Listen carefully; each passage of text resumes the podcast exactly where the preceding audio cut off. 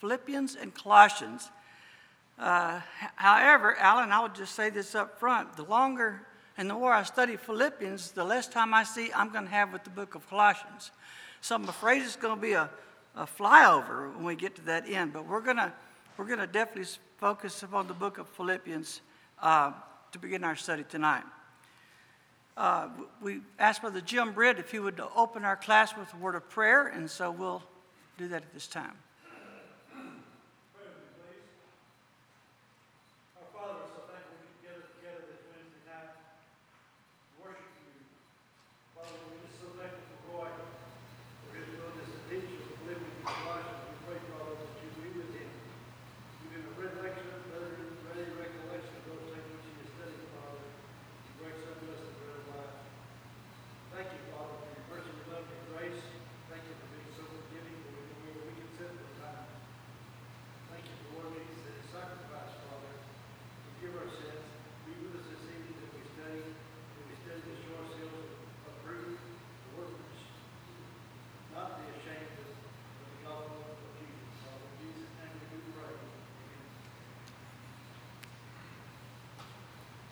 So we know that Ephesians, uh, Ephesians, Philippians, uh, Colossians, the book of Philemon are noted as what we call Paul's prison epistles. They were written uh, from the time when Paul was in Rome uh, and in prison in Rome. But to find out about how the church started, you've got to go back to the book of Acts. So I'd invite you, if you would please turn back with me to Acts chapter 16. Acts chapter 16. Because the church at Philippi had a kind of an unusual beginning, or uh, so it seems when you look at uh, what occurs uh, in Acts chapter 16. So, actually, if you go back a little bit, just farther than that,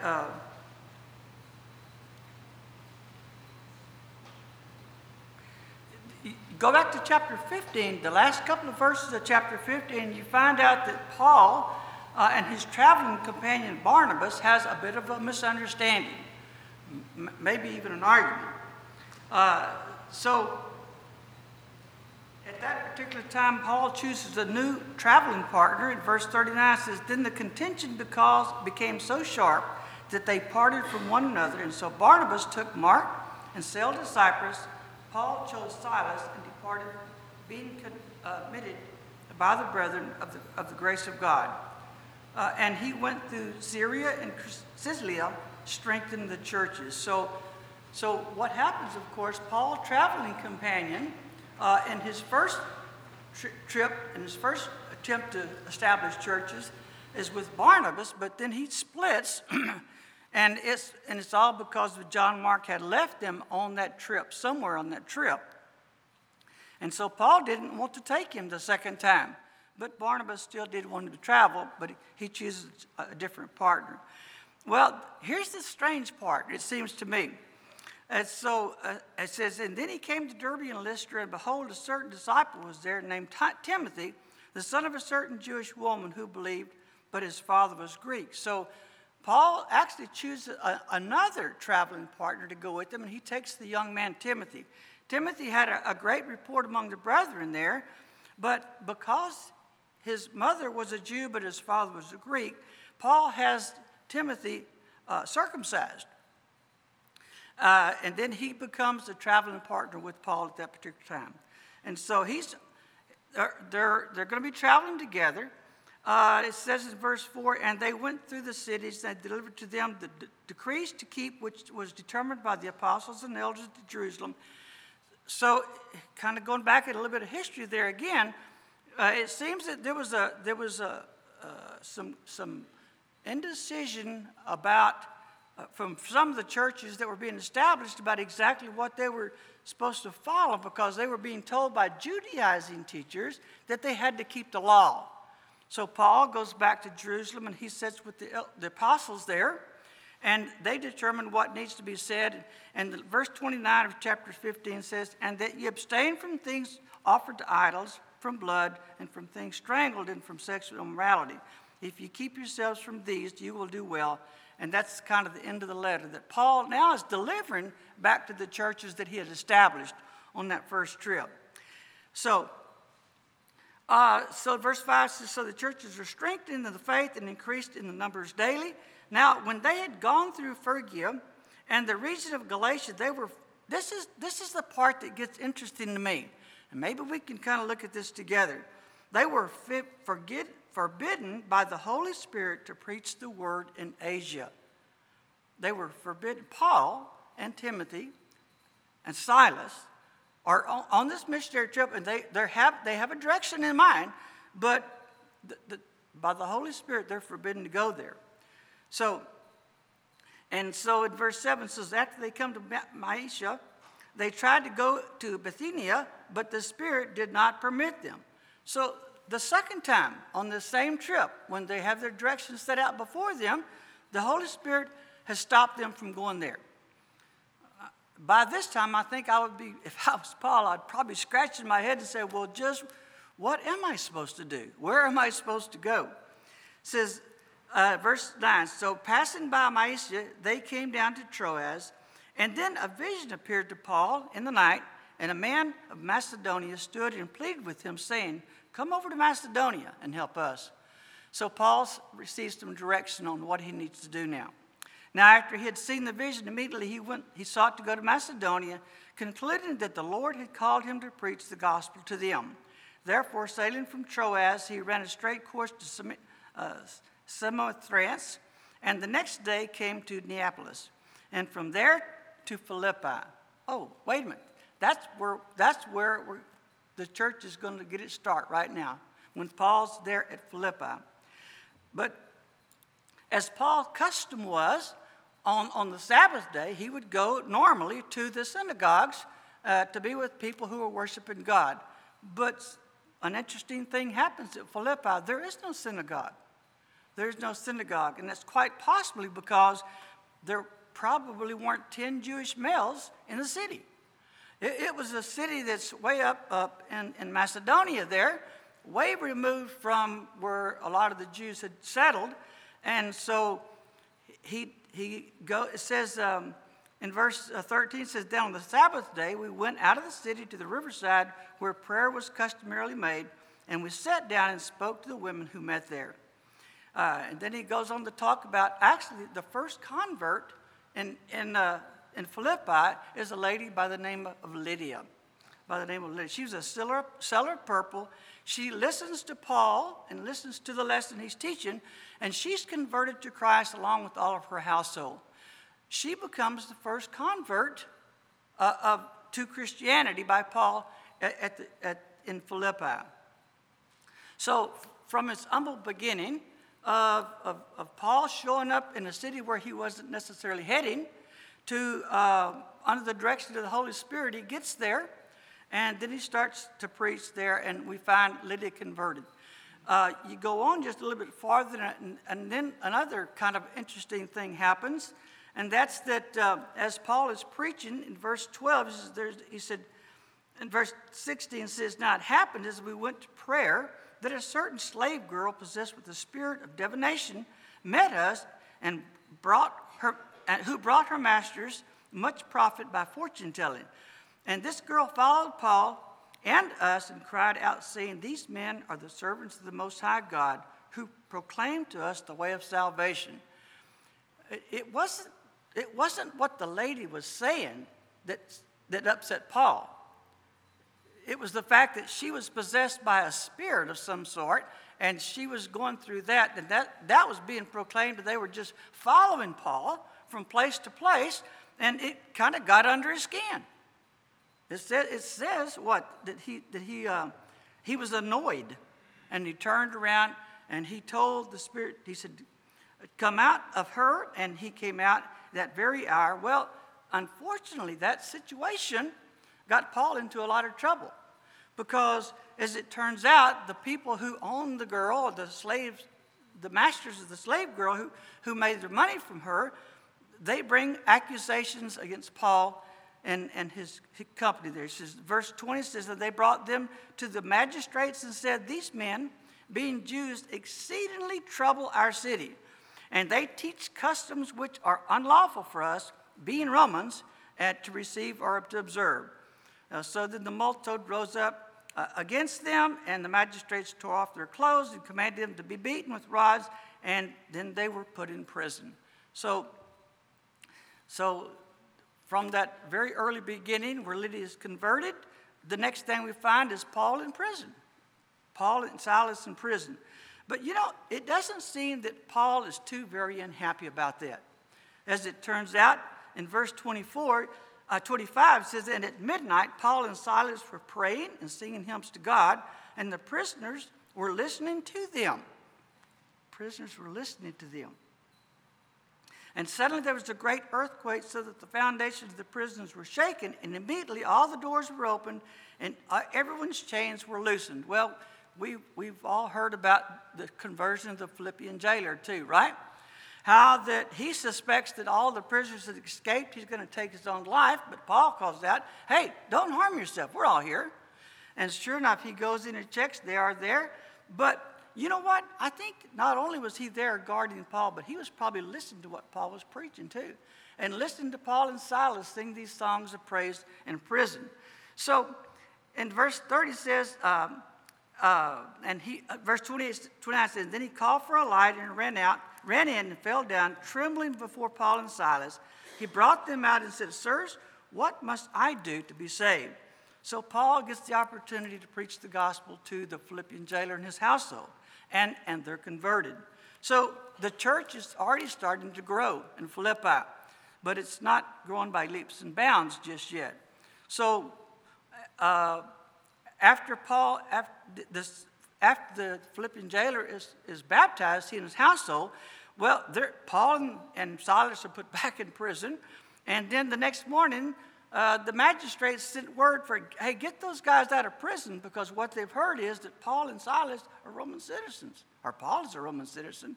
And they're concerned now about the fact that they've punished a Roman citizen probably unjustly. So Paul makes this acclamation that says, you know, look, I'm not going to just walk out of prison. He said, they put me in here on false charges. They can come get me out. And so, so it, and he, leaves them there, verse 40 of chapter, of chapter 16 says, So they went out of the prison and entered the houses of Lydia, the house of Lydia, and when they had seen the brethren, they encouraged them and departed. So from that very humble beginning, when you just have first Lydia and her household converted, and then you have the Philippian jailer and his household converted, and perhaps others that Paul has had a chance to preach to while he was there. Paul is only there, it, it, he can only have been there a few weeks. It wasn't a long period of time. But Paul leaves there and he continues on his journey. Verse 7, chapter 17, verse 1 says he goes on and he goes on to Thessalonica. But there's something very interesting about these folks in Philippi. And at, that's the fact that they seem to have a very, very good connection to Paul and his preaching. And they, uh, they want to help Paul. They want to be partakers, if you will, uh, with his ministry. So, whenever you turn over to the book of Philippians, what we start to find out is that Paul had a great love for the, for the church in, at Philippi, for the Philippian brethren.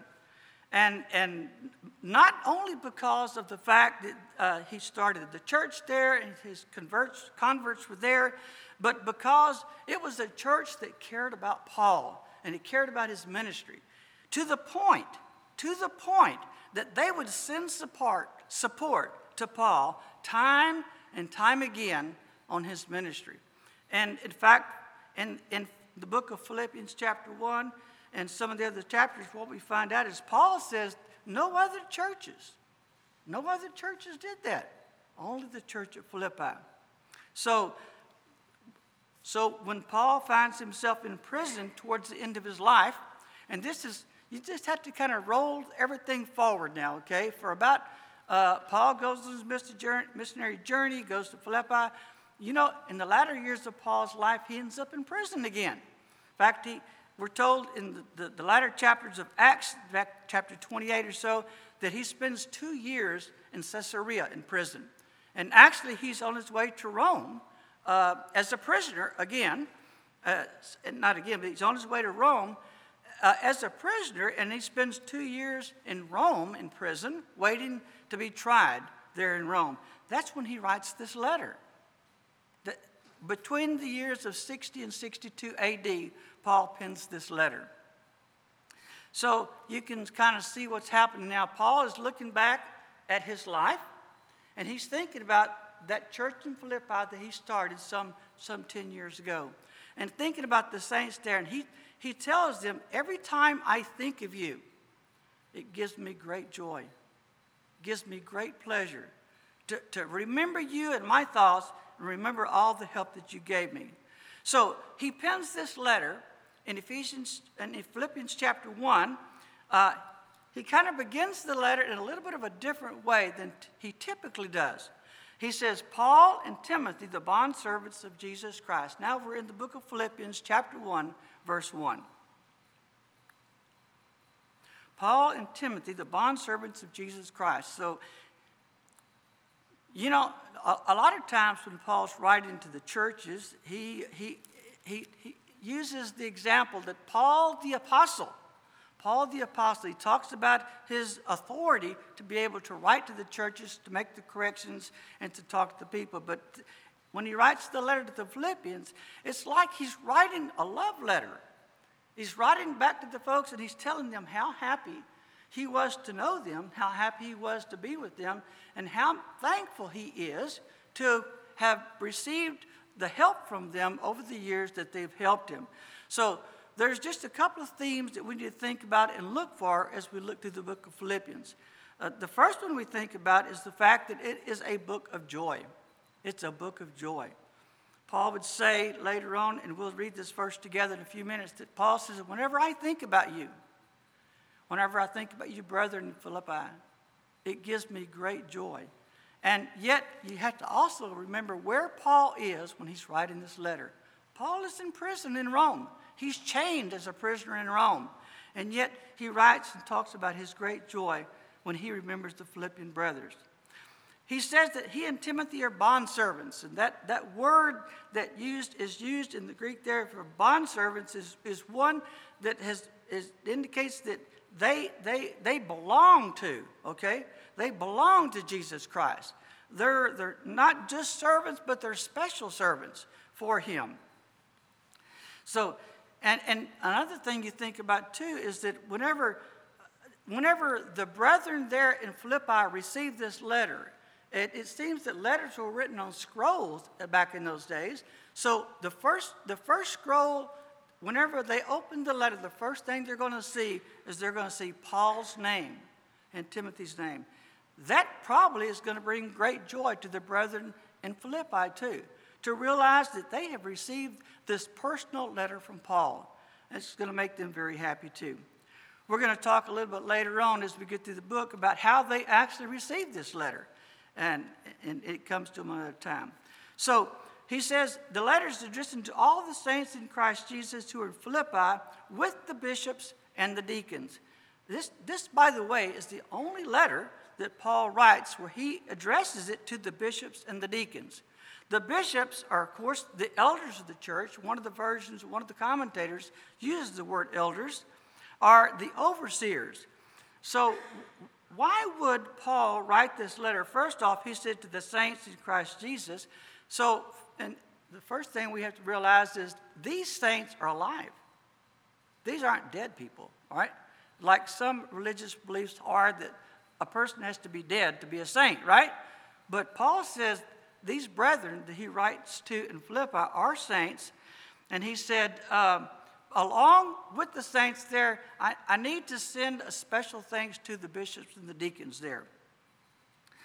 Um, we read in one of Paul's letters to the young man Timothy over in 1 Timothy chapter 3 the qualifications of one to be a, bishop or an overseer or an elder, and also the qualifications of a deacon, that servant of the church. So he says, Grace and grace to you and peace from God our Father and the Lord Jesus Christ. Let's just read uh, for a moment to be sure that we get through that, down through verse 15. I thank my God upon every remembrance of you, always in every prayer of mine, making request for you, uh, all with joy, for your fellowship in the gospel from the first day until now, being confident of this very thing, that he uh, has begun a good work in you will complete it until the day of Jesus Christ. Just as it is right for me to think this of you all, because I have you in my heart, inasmuch as both in my chains and in my defense and confirmation of the gospel, you all, you, uh, you all are partakers with me of this grace. For God is my witness, how greatly I long for you, all with the affection of Jesus Christ. And this I pray, that your love may abound still more and more in knowledge and all discernment, that you may approve the things that are excellent, that you may be sincere without offense till the day of Christ being filled with the fruits of the righteousness which are of Jesus Christ to the glory and praise of God. But I want you to know, brethren, that the things which have happened to me have actually turned out for the furtherance of the gospel, so that it has become evident to the whole palace guard and to all the rest that my chains are in Christ. And most of the brethren in the Lord, having become confident by my chains, are much more bold to speak in the the word without fear. For indeed, uh, for some indeed preach Christ, even from envy and strife, and some also from goodwill. We, we probably won't get that far tonight in our discussion, but I just want to be sure we've read those verses together. And I encourage you, if you would please, to kind of take a look at the book uh, and divide each chapter, if you will, uh, into two sections, and we're going to try to cover uh, at least one chapter every two weeks, okay? So tonight we'll look at the first, first uh, 14 verses there together. Again, so uh, in verse 3, Paul says, I thank my God upon every remembrance of you. And it, and it just, uh, I'm, you know, I'm thinking about Paul in prison there and, and uh, awaiting to be seen by those in authority. And, and he's got, he has a lot of time on his hands, does he not? I mean, he's not going anywhere. He's a prisoner, he's chained, right? But one of the things that brings him great joy is to spend time thinking about what happened to him at Philippi, the brethren he met there, those who converted to Christ there, and the church and how it has grown since the time that he left there. And he says, When I think about those things, it brings me great joy. It makes me very happy to think about that. So he says, It makes me so happy that always in every prayer of mine, I, I mention you in my prayers. I, I, believe that Paul would probably be able to mention some of the saints by name there. He would talk about Lydia and her household. He would be thinking about the Philippian jailer and his household. He would be thinking about others that he may have come to know and to meet uh, about 10 years ago when he was there in Philippi. But he says, I want you to know you're in my hearts, you're in my prayers, and and all of that is with joy, with joy.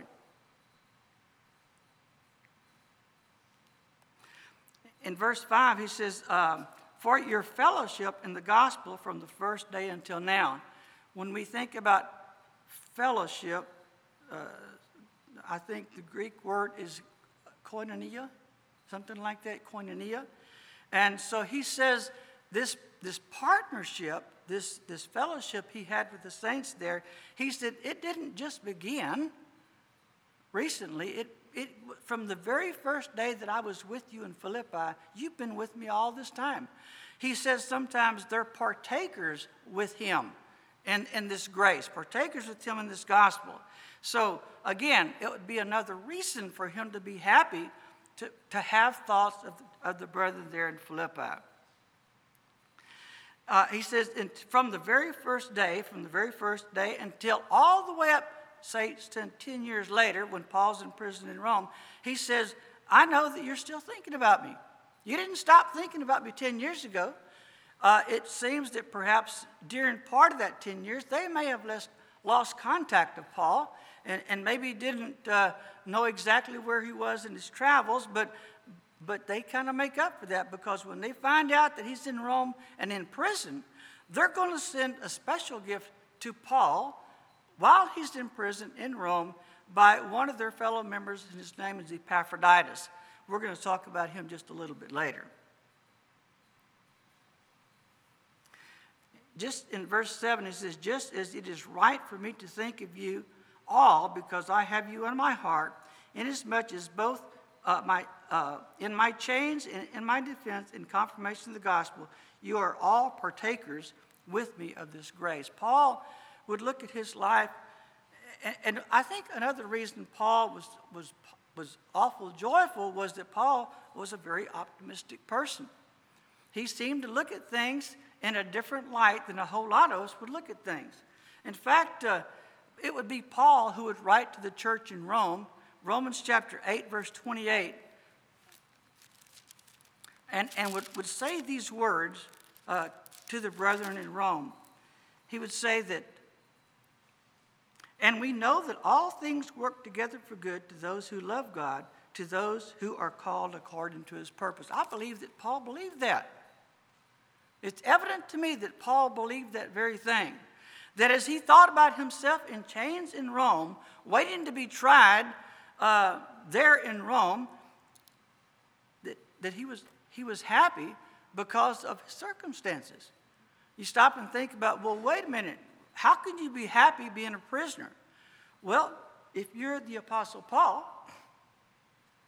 think about this. Who would you possibly have the opportunity to teach while you're in prison? Wow. Probably a whole lot of people, right? You remember whenever he and Silas are in prison back in Philippi, back when they're, they're in prison, they're singing songs and praising God. And, and at midnight, whenever, the, whenever the, the earthquake takes place and the Philippian jailer is converted. But here is Paul over in Rome. He's in prison again. And as it turns out, that this this, these chains that Paul were in seems to be the type of chains that, that tethered Paul to a guard. They must have thought Paul was a really a bad guy, right? Somehow that he was going to be able to escape is all I can figure when they chained him to a prison guard. Uh, and it also turns out that this guard, these guards were changed about every six hours. Every six hours. So Think about this. Every six hours, Paul would have a new person to preach to. And that made Paul very happy. He was very happy about that. But not only that, but think about the people who came to visit Paul. Paul would have a chance to preach to them, teach to them. Um, even, uh, you, you know, when Epaphroditus comes to take care of Paul, Paul has a chance to teach him some more too. So Paul says, hey, look, it doesn't bother me a great deal that I'm here in prison. When other people would look at that situation and say, Woe is me, right? Look at me. I, look at all that I've done for the cause of Christ. And now look where it got me. It got me stuck in jail right here. Not Paul. He, I can see Paul in prison there in Rome singing praises to God and thanking God for the opportunity to continue to preach the gospel. Paul was a very happy person. He was very confident. He was very uh, he was very happy about where he was. So, um, in verse 6, I want to back up just a little bit. It says, he, He's very com- being confident of this very thing, that he who began to work a good work in you will complete it even until the day of Jesus Christ. What Paul is referencing in it, he's referencing the start of the church back when he was at Philippi. He says, God started that work. Think about how Paul got to Philippi, right? He wasn't going to Philippi. He ended up in Philippi because the Holy Spirit had stopped him a couple of different times from going where Paul thought he was going to go and sent him to Philippi. And he says, God started that work. God sent me there to start to preach the gospel. And so God started a good work in Philippi. And he said, You know what? I have every confidence in the world that God will complete that work. You know, that's the kind of God we serve. He doesn't do anything halfway. Whenever God starts a good work, He's going to continue that work. And Paul says, I have all the confidence in the world that God will do that very thing. He says, just as for, for me to think of you uh, uh, all because I'll have you in my heart, inasmuch in both my chains and the defense and the confirmation of the gospel.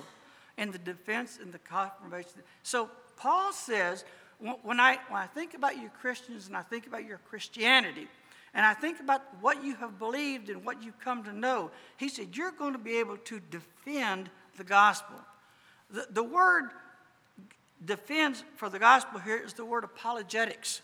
Apologetics. And apologetics is be able to be able to speak for the gospel, be able to stand up for it, be able to argue, if you will, for the truth. He says you're going to be able to do that as well as you can be uh, as your confirmation of the gospel that you're going to be able to prove by the life that you live that the gospel is indeed what it is.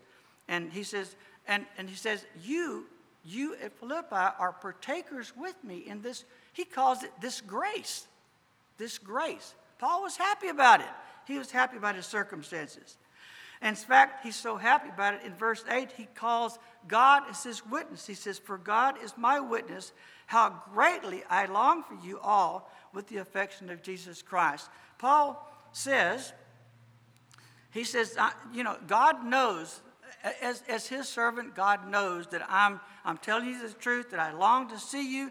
It, it appears that Paul has this idea as he writes this letter that he's probably going to get out of prison soon.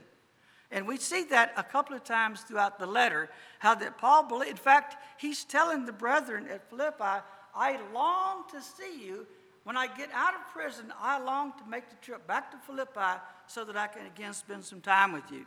And he's, he's confident that this is going to happen. And verse 9 says, In this I pray that your love may abound still more and more in knowledge and all discernment. So as Paul prays for the brethren there, he gives thanks for the brethren there, as he talks about the joy he has in his remembrance of them, he says, I'm also praying, right, that your love for one another will not only grow, but that it'll grow more and more. Stacking love on top of love, right? He wants the brethren there to grow in this great love. The word he uses there for love is the word agape. Agape. That's the, that's the kind of love that has the greatest love for one another, the, wanting what's best for somebody else.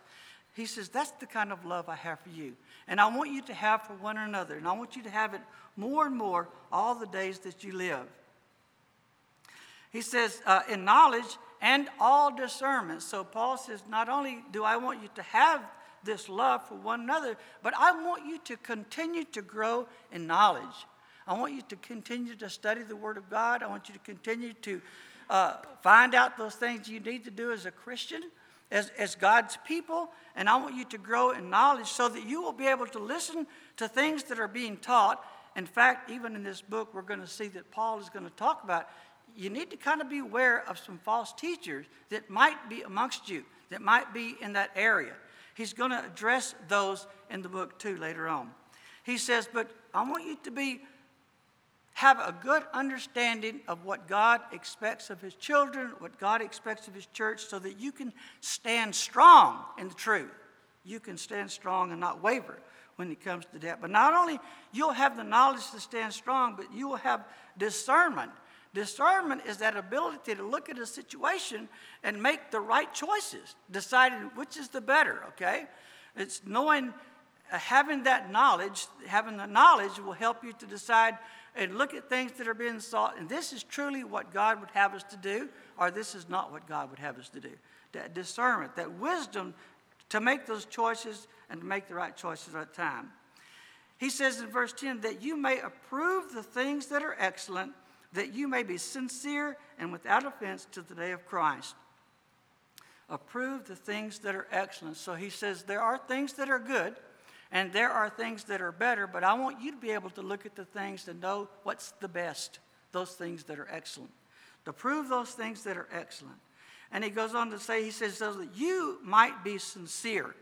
Uh, I think I've heard, I think I've even heard Alan use this illustration, so I don't mind borrowing it. When he uses the word sincere, he's talking about that, it's actually made from two words, word sin, and, and, and also the word seer and it means that which is without fault. It seems that sculptors in that day, whenever they were, they were sculpting things, that sometimes sculptors would just make a miss and knock a chunk out of something that didn't ha- wasn't supposed to have a chunk at it, right? So what they would do, there was a certain kind of wax they could take, and they could they could fill in that crack, or they could fill in that chunk, so that whenever you looked at it, it didn't look like there was anything wrong with it. But sincere means to be without fault, without blemish.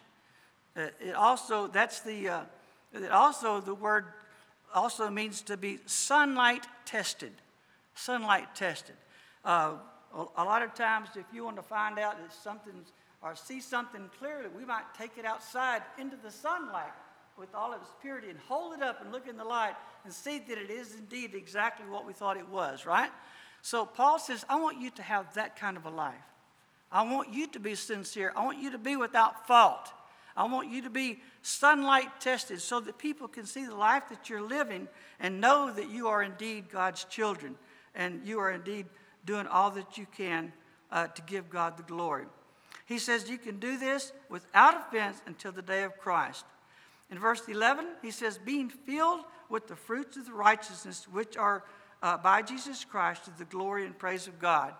Whenever you think about the, the, the fruits of righteousness, we think about that, that song that our young kids sing back over in the book of Galatians when he talks about the fruits of the Spirit.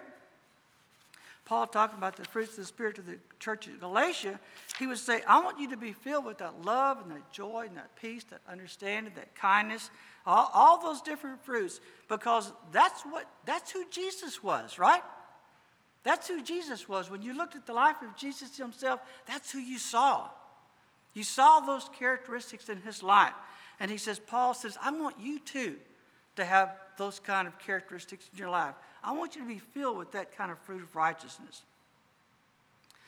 Uh, he says, not so much that you can glory in yourself, but the, for the fact that you can give God the glory.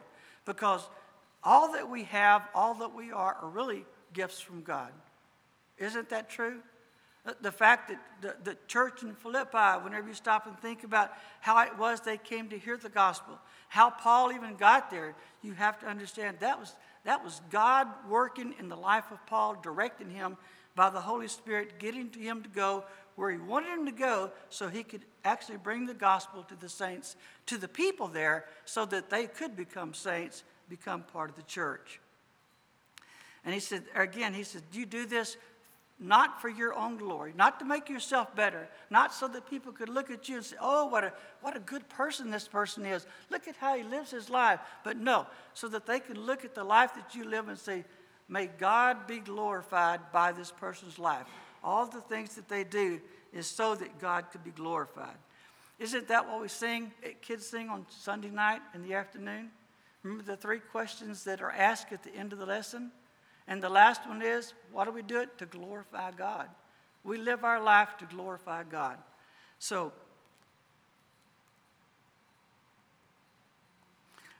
he, Paul starts to, uh, in verse 12, he says, I want you to know, brethren, that the things which have happened to me have actually turned out for the furtherance of the gospel. Wait, Paul, what are you saying? Those things that have happened to me, well, you stop and think just for a moment what kind of things have happened to Paul?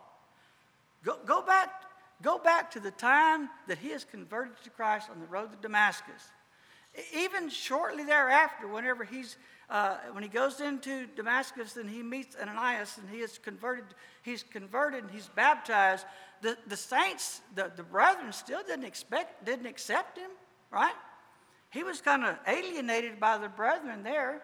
And, and it's not till later on they start to recognize the teacher that he is. But Paul starts enumerating some of the things that have happened to him since he's been a Christian. He says, I've been, I've been beaten three times with 40 stripes, save one. I, have been imprisoned. I've been shipwrecked. I've been lost at sea. I've been, and he just goes on and on and on. And Paul says, You know, I look at all of those things that have happened to me. And in every one of those things, I think, thank God, I went through those things because it gave me the opportunity to do what? To do more for the cause of Christ with maybe somebody else, with maybe another group of people. Says, so Paul says, I look at all these things and I just figured that's just what had to happen to what? To further preach and teach the Word of God, to further the gospel down the road. That, that's pretty interesting to think about that. Wouldn't it be nice if we could have that kind of an attitude for ourselves? I think sometimes we, we are not that optimistic about our lives. We look at things that happen to us and we are tended to say sometimes, oh, why me? Why did that happen to happen to me? Instead of Paul would say, thank you, Lord. I'm glad that happened because now look what I can do from here on. And so Paul would look at his life that way and he would, could rejoice. He could sing those songs of praise to him, to others. He says, so they actually have turned out to help further the gospel so that it has become evident to the whole palace guard and to all the rest that my chains are in Christ. Again, he says, you know, my having the ability to be to be chained to prisoners and to preach and teach Jesus Christ, he said, actually, it's not just the prisoners that I'm chained to that is hearing the gospel, but this word is going out to everyone. Other people are talking about, hey, you wouldn't believe what this guy in prison told me, right? You wouldn't believe how happy this guy is. This guy's singing praises to his God, and he and, and he's talking about God and he's telling about religion. And so Paul's saying, all these things that are happening, they're not bad. He says, I think they're good. Isn't that what he said in Romans chapter 8, verse 20, 28? All these things work together for good for those who are called to the Lord. All right.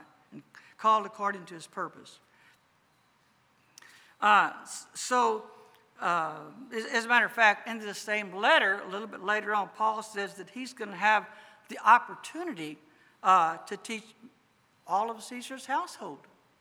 I'm not sure he's talking about every single person, but people in Rome are going, a lot of people in Rome are going to get to hear the gospel because of a prisoner by the name of Paul, who's not unhappy at all about his circumstances, but he's rejoiced in the fact that even as a prisoner, he can still proclaim the gospel to those who are lost. In verse 14, and most of the brethren in the Lord, having become confident in my chains, are much more bold to speak the word uh, without fear. So Paul would talk about, actually, Paul is talking about fellow preachers in the Rome, in the area of Rome. He said, you know, instead of instead of people cowering uh, away from preaching the gospel because they may be imprisoned, he said they're actually looking at me in prison and said, look, look what Paul is doing, and he's in chains.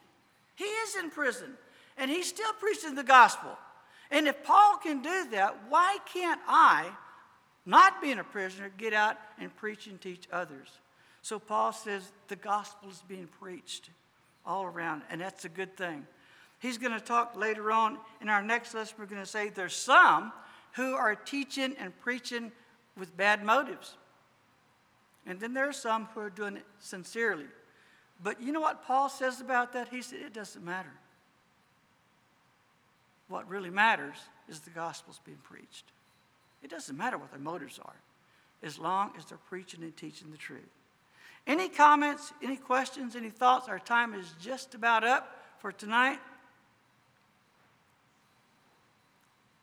Maybe someone has something to share about this first part. I haven't heard any bells yet, so I don't know where we are with the bell ringing business. Anyway, that's the lesson for tonight. If you would like to be ahead for the next study, by the way, I will not be here next Wednesday night. Uh, we will be having a class here next Wednesday night, but I will not be teaching it myself. Um, and I'm not exactly sure. Uh, I'm thinking probably it will be a combination of both adult classes here in the auditorium being taught by uh, Logan, is what I'm thinking right now. Anyway, thanks for being here tonight. You have a few minutes to visit among yourselves while we wait for the other group to be dismissed and come into the auditorium.